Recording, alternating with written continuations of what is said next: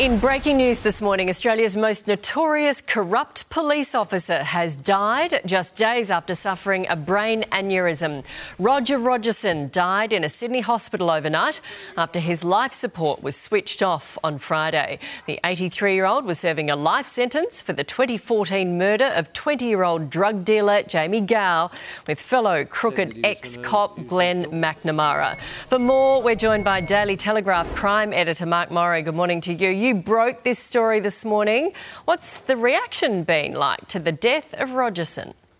There'll be some relief amongst some people, a lot of people. Uh, I think it's the end of an era, and it's a good thing to be able to say goodbye to that corruption that was rife in the 80s in, in New South Wales. And Rogerson was at the, the very top of the tree, and he was, you know, an Mm. bad mark on New South Wales policing for a long time. And to have him gone, I think will be a lot of relief to a lot of people in that hierarchy. Yeah, and if you're thinking this morning, I know that name. Why do I know it? Who was this guy? Was he the one who sparked an underbelly series?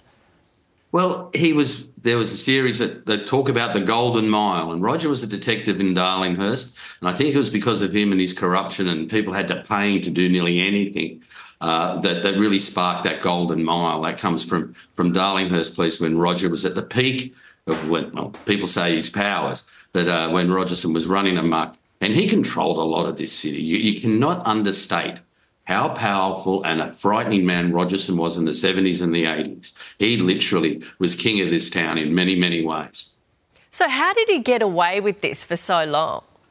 Well, there was in you know endemic corruption within the New South Wales, not police, just police force, but in hierarchy in bureaucracy, even in the, even in the um, in the law system, there was it, it had just been entrenched for so long that Roger was able to just get away with these things, and plus he had an incredibly uh, charismatic type of personality. He was a you know very bright man, and you know he could convince nearly anybody that uh, that he was innocent of anything. You know he he got away with the, the um, attempted murder of Mick Drury, undercover policeman. You know, he was in the witness box, and apparently he was just mesmerising about his innocence.